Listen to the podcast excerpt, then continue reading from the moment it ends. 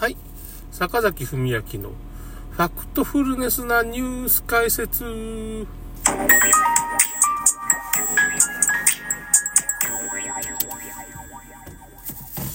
えっとですね、やっぱゴジラマイナスワンの、まあ今ちょっと動画作ったんですけど、い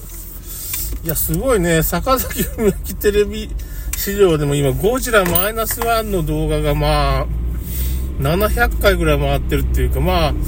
坂崎文明テレビっていう、まあ、YouTube チャンネル史上最高の今、回ってんで、今、ゴジラどれぐらい作ったかな ?1、2、3、4つぐらい動画作ってるんですよ、僕、ゴジラ。まだ全然ネタバレしてないんですよ。まあ、ゴジラが今、快進撃してると。っ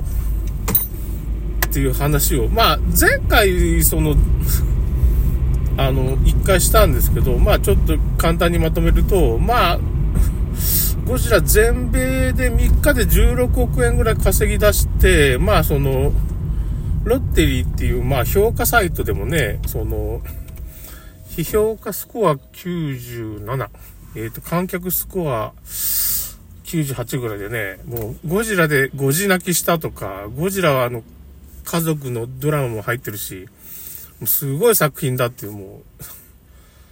だってリピーターすごいんですよね。もうね、5回ぐらい見てる人が日本でもいるし、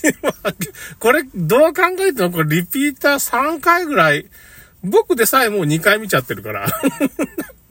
なんかね、見たくなるんですよね。あのー、こう、リズムがすごいいいんですよね。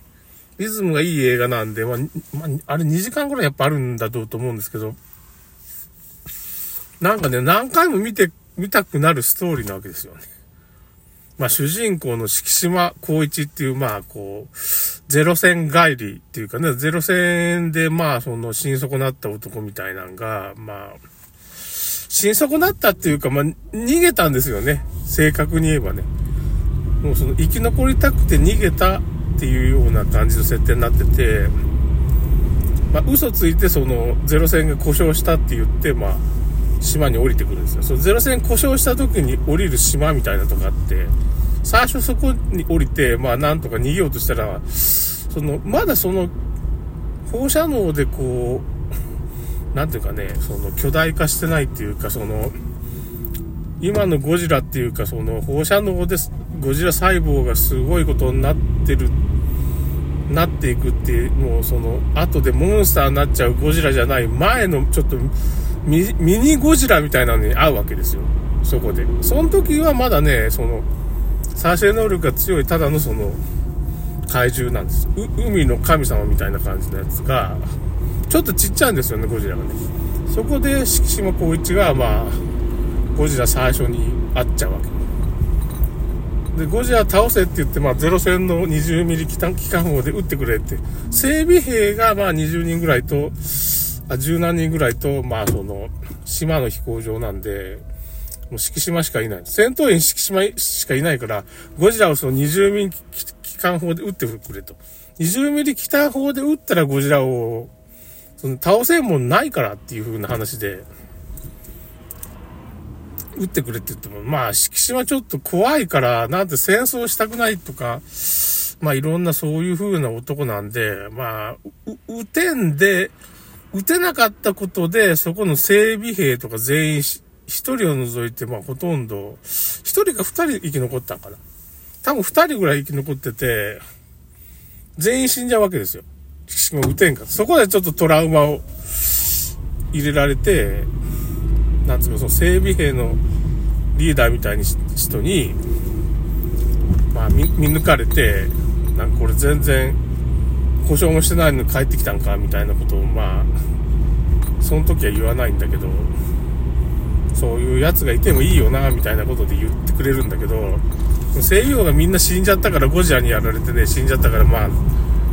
なんつうかねその死なんでよかったもう終戦だったから死なんでよかった人間が死んじゃったって言ってそそいつらのまあその家族と家族とこの写真を 色紙渡されるんよ西武の親分に。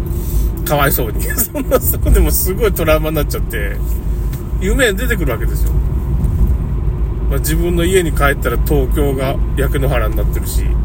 なんで、特攻隊行ったのなんで生きて帰ってきたんだって、近所のおばさんに怒られるとか なんか言うね、その、の知られるわけですよ。なんで帰ってきたんだって言って。特攻行ったらなんで生きてるんだみたいなこと言われたり、ひどいことになるけど、だんだんそのもう、最初の、なんていうかね、トラウマにまたトラウマがこう重なっていくっていうか、で夜中にも夢に出てくるわけですよ。ゴジラとかが。あと、ま、整備兵殺されるところが夢に出てくると。かわいそうな。そんな感じの映画。で、まあ、なんていうかな、浜辺美波のり子って名前だったかな。のり子じゃなかったかな。ちょっと浜辺美波が、まあ、その、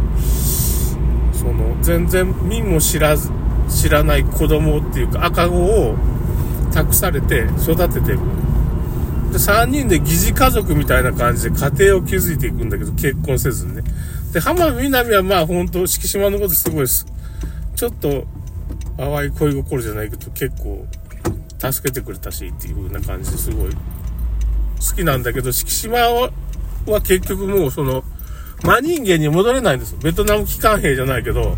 もうそのトラウマがあるから、もう PTSD だって、まあアメリカ人言ってたけど、心的外傷後ステレス障害ですよね。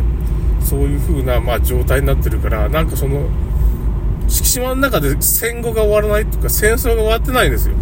そういうなんか、俺は本当に生きてるかどうかわからんって言い出すんだよ。結局その、心の傷が深すぎて、なんか、本当に俺生きてるんかなって、ここ天国なんじゃないかとかいうようなこと言い出すわけ。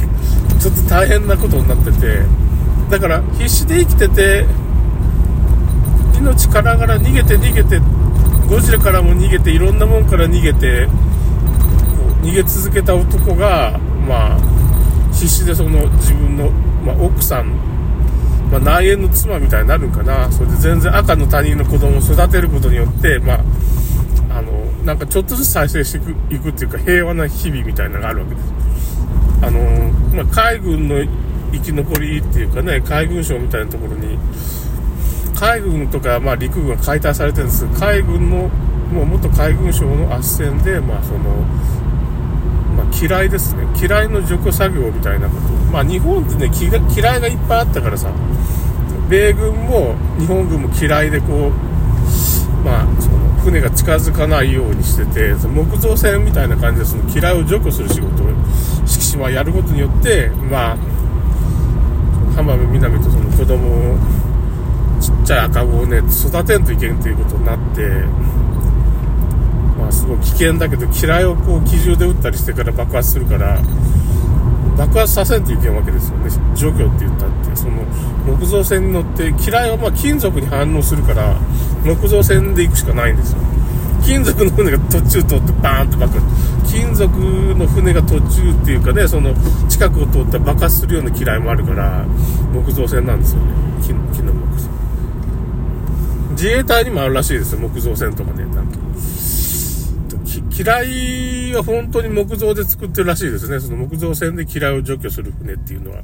結構今でもあるらしいんですけど。で、そういう仕事して、まあ、家建てたりしてさ、だけどもう、敷島の中ではなんかその、まあ、戦争まだ終わってない、トラウマが消えてないから、もう、浜辺美波ともな、なかなか結婚好きだとか結婚しようとか言えないわけよ。そういうことだよ。ああ、そういうことだったんだ最近分かってきてね。ちょっと3回目見に行かんといかんな。そういうことだったんよ。なんであんな変なことになってんのかなって僕思ってたんですけど、まあ結局まともな生活が本当は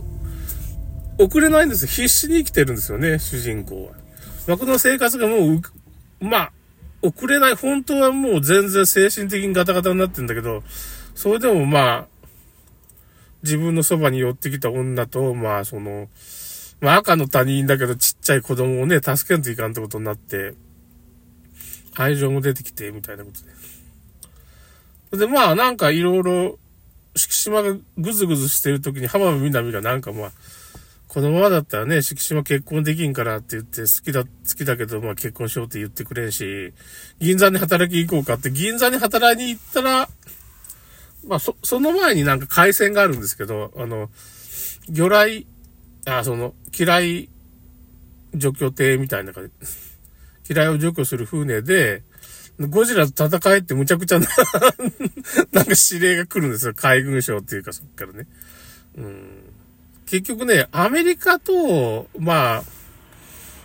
あ、アメリカ、ソ連が睨み合ってて、その日本軍も解体されてるから、結局それ中途半端なアメリカ軍も動けんような状態で、日本軍もないから、その民間の戦争帰りの人間が、なんか従順高尾をアメリカが返してやるからって言って、ゴジラと戦えみたいな話になっちゃうんよ。そしてその時のゴジラはもうその放射能とか浴びてて、まあクロスロード作戦って言って、水爆浴びちゃって、なんか体がその、再生力がつくゴジラ細胞がなんかぐちゃぐちゃになってて、まあ、すごい化け物みたいになってきてる。巨大化してね。ゴジラ戦いって言って、まあ、結局従順高を吹っ飛ばされるし、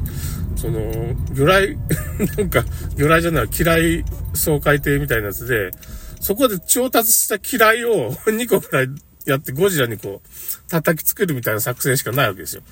もう、もう武器も現地調達なんですよ。その機雷をとにかく、その機雷総会艇に積んでゴジラ戦いみたいなむちゃくちゃな命令が来ちゃうわけ。民間戦でね。民間とゴジラが戦うっていうとこにちょっとすごい醍醐味があって、で最後はなんか4、4台、4隻ぐらいの、まあ、幸運な、あの、菊池間の雪風とかね、そういう風なもんが、4隻ぐらいあって、それとゴジラと和田摘み作戦って言って、のは、ゴジラをこう海底に沈めるような作戦を、沈めて持ち上げるような作戦で戦うわけです。その辺がすごい面白い。ちょっとゴジラネタバレ解説ですね。ちょっとこれ続きます、次回にね。前編ですね。後編もちょっといきます。